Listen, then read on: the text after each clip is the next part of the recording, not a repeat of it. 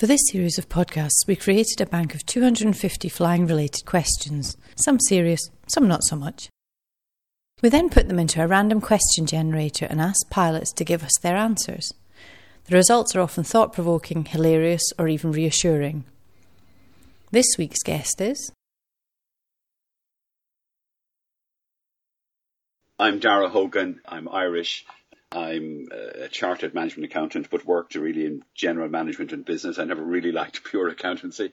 And I'm retired a year and a half, but the seven years before I retired, I changed tack completely and set up um, an early years group for a charity I've been involved with for 30 years. And I branded it Fledglings after my, my love of flying. And so we had eight fledglings, creches and preschools, created 72 jobs, uh, three, nearly 300 child places in that seven years. So it was just a, a lovely way to end my career. I, I, was so lucky, I think, to have, you know, had that diversion away from the commercial world into the not-for-profit sector. I'm flying less now than I used to, and uh, I was, uh, and I'm sure my family suffered because, in fact, my son used to fly with me, and we would head out every opportunity we got. So I was flying 40 hours a year with only one or two trips away, which wasn't a lot. But I'm back now to 15 hours a year, just because of, I think, the pressure of grandchildren and I suppose having a more balanced lifestyle and being less obsessive and addictive. Okay, well, I sent you 10 random questions. Yes, I saw them. and the first one was, what first made you want to fly?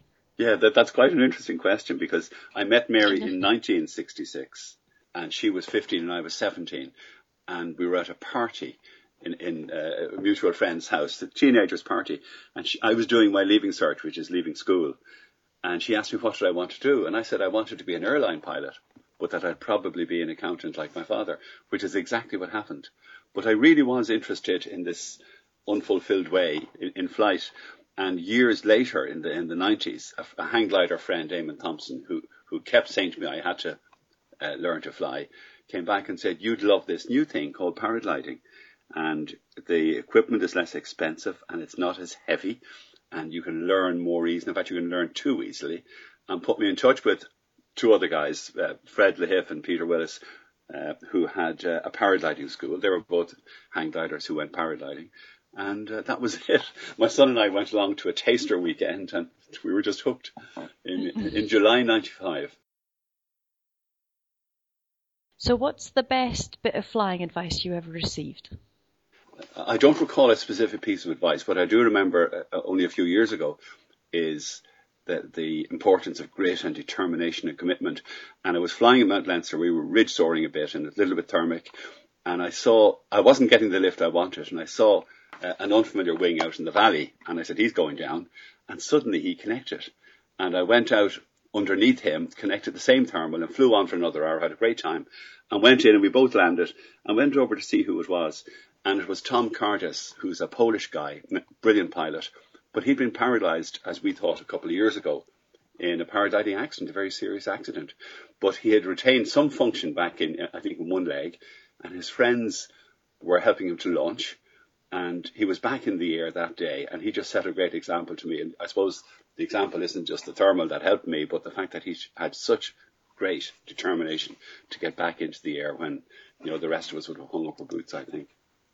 Yeah, the other thing in terms of learning, I think, is that you never know everything you need to know. And I, I, I have a reasonable understanding of the weather, but I'm not an expert. And I remember Doc Pete Willis, one of the, our instructors, showing me what looked like a thermal coming out of a, a flat cloud across the horizon. And it was an inversion, it was a thermal breaking through. And I realized I'd been flying for a couple of years and I really hadn't studied things and I didn't know what an inversion was or what a thermal breaking through an inversion looked like. And I realized then that it is so complex and that I probably should study uh, weather systems uh, in a bit more depth. But I certainly now recognize my limitations and always take advice from the guys I know who are, and some girls too, who are experts at the weather and that uh, I can follow their example and take their lead. How has flying changed over the years that you've been doing it? Yeah, it, it's it's fascinating. Really, the changes in in the equipment. I think when I think my son Owen started out again with Ian, what's Ian Currer came across from Northern PG in '95 with a whole lot of gear, and Fred and Doc uh, set us all up, and we all bought our starter gliders. And Owen bought a Black Magic, which when I think about it, and I bought um, an APCO Centra, I think. And when I look at the, the difference in performance now to what we had then, especially Owen's Black Magic, I mean, it was, it was positively dangerous, I'm sure. Um, so the, the real way I think flying has changed is how the ordinary average weekend pilot sports wing, like I have, I've got an, an Advance Epsilon 7, the performance is so good now compared to what we saw in the mid 90s and even the, the 2000s. And the second thing that has changed in the kit again is that the weight. There is so much excellent lightweight gear, and I'm not as fit as I used to be. I'm 66, so I'm getting on a bit, and I'm I'm overweight. So to be able to get light gear that'll carry me is just tremendous. There are such huge advantages, and the the I think that the, the wings we have now are much safer and have much better performance. It's a, it's wonderful. Have you ever lost something because it fell when you took off or when you were in the air? yeah, yes. I remember, I remember going to Mount Leinster, which is the centre of our little universe here. It's, it's an hour, little, it's less than an hour and a half from Dublin by road, and I ended up on the mountain uh, without my boots, which I couldn't believe. I, I, Crispi, nice Crispi flying boots, and had to fly, had to take off in lightweight trainers. I'm sure as hell didn't. I lost one of them just on a rock or something, and had a, a nasty flight and a funny landing, doing a hop, skip, and jump kind of landing. So happily, nothing more than that. But the other thing, mentioning the Crispi boots, I've had a consistent problem whereby they have a, a kind of a shank, an ankle support at the back of the heel. On all of my wings, those ankle supports got caught on the speed bar every time uh, I stood on the on the loop, the actual horizontal bar would get caught in the shanks of my ankle, and it's so distracting. It's actually dangerous. So now I took those shanks out, so I don't have the level of ankle support that I used to have, and it's better, but it's not. It's not completely avoidable. It really bothers me that the, the, the speed bar gets hooked on, on the lip of my boot at the back. If you landed next to a magic swimming pool that contained whatever you wanted it to, what would it be full of? Yeah, I, I have an immediate answer for that, and the answer is my four wonderful grandchildren, whom I've been swimming with for, for, for a couple of years now. Uh, and they're Lachlan, who's seven, and Leah, who's five, and Emily, who's three, and James, who's one. So oh. I bring the three older ones swimming, and we have a great time. But we, have actually had the four of them in the pool. Mary has come along with the, the little fellow, the baby, and it's they're just a real central part of my life, and the, one of the happy reasons I'm getting less airtime these days. Uh, and they won't be children for, for very long. So I think these years are so important. And I, I, Mary really raised our children. I was very busy at work. I think when we were younger, and I was an active dad and very involved with the children. But I'm putting more time, I think, into my grandchildren than I did to my children, which is it's just a terrific time of life. It's it's very happy so I, would love them to be in the pool if I was uh, coming back. Do you prefer to thermal left or right? Yes, I don't know why, but I, I, I, I used to thermal to, to, the right all the time, just naturally, I think, because I'm right-handed. I don't know why that is. But I tore my rotator cuff on the, on the right shoulder last year. And now I find myself turning to the left because I'm just conscious of this this shoulder, this slight shoulder injury. But really, if uh, we're usually flying with other people, and if uh, I wouldn't often be the first one to catch a thermal, so if there is one and I'm joining it, there are usually others in it, and I would follow their lead, of course, as, as I go in at the bottom. Which describes you best, B-line stall, spiral dive, or big ears? Well, yeah, that's that's definitely big ears. Um, I worry about B-line stalls in terms of the risk of damage to the wing. Like that. And didn't a number of the manufacturers indicate that it wasn't the best thing to be doing with any regularity?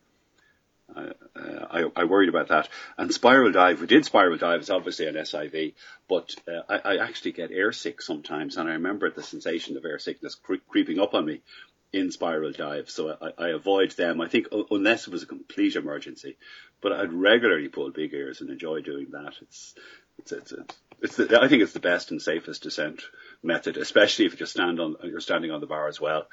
Uh, it's more than enough for the type of flying I'm doing. Which pilot, dead or alive, do you most look up to? Well, that is an easy one, and the answer is Jock Keith Sanderson. We did our first SIV and a few subsequent ones with him all of them in Turkey.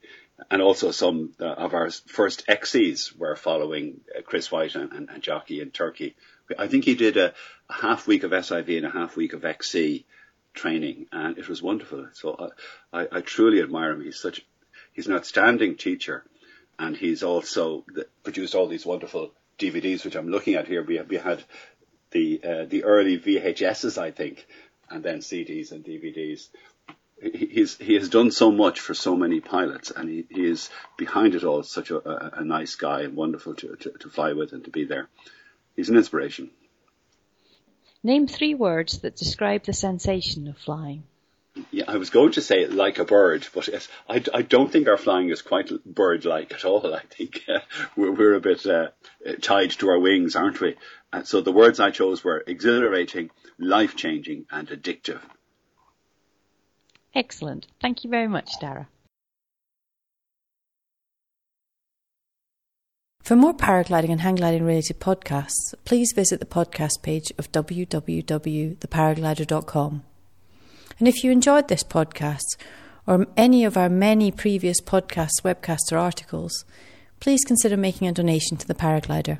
You can find the donate button on any of the podcast pages of the site or on the homepage at www.theparaglider.com. Many thanks.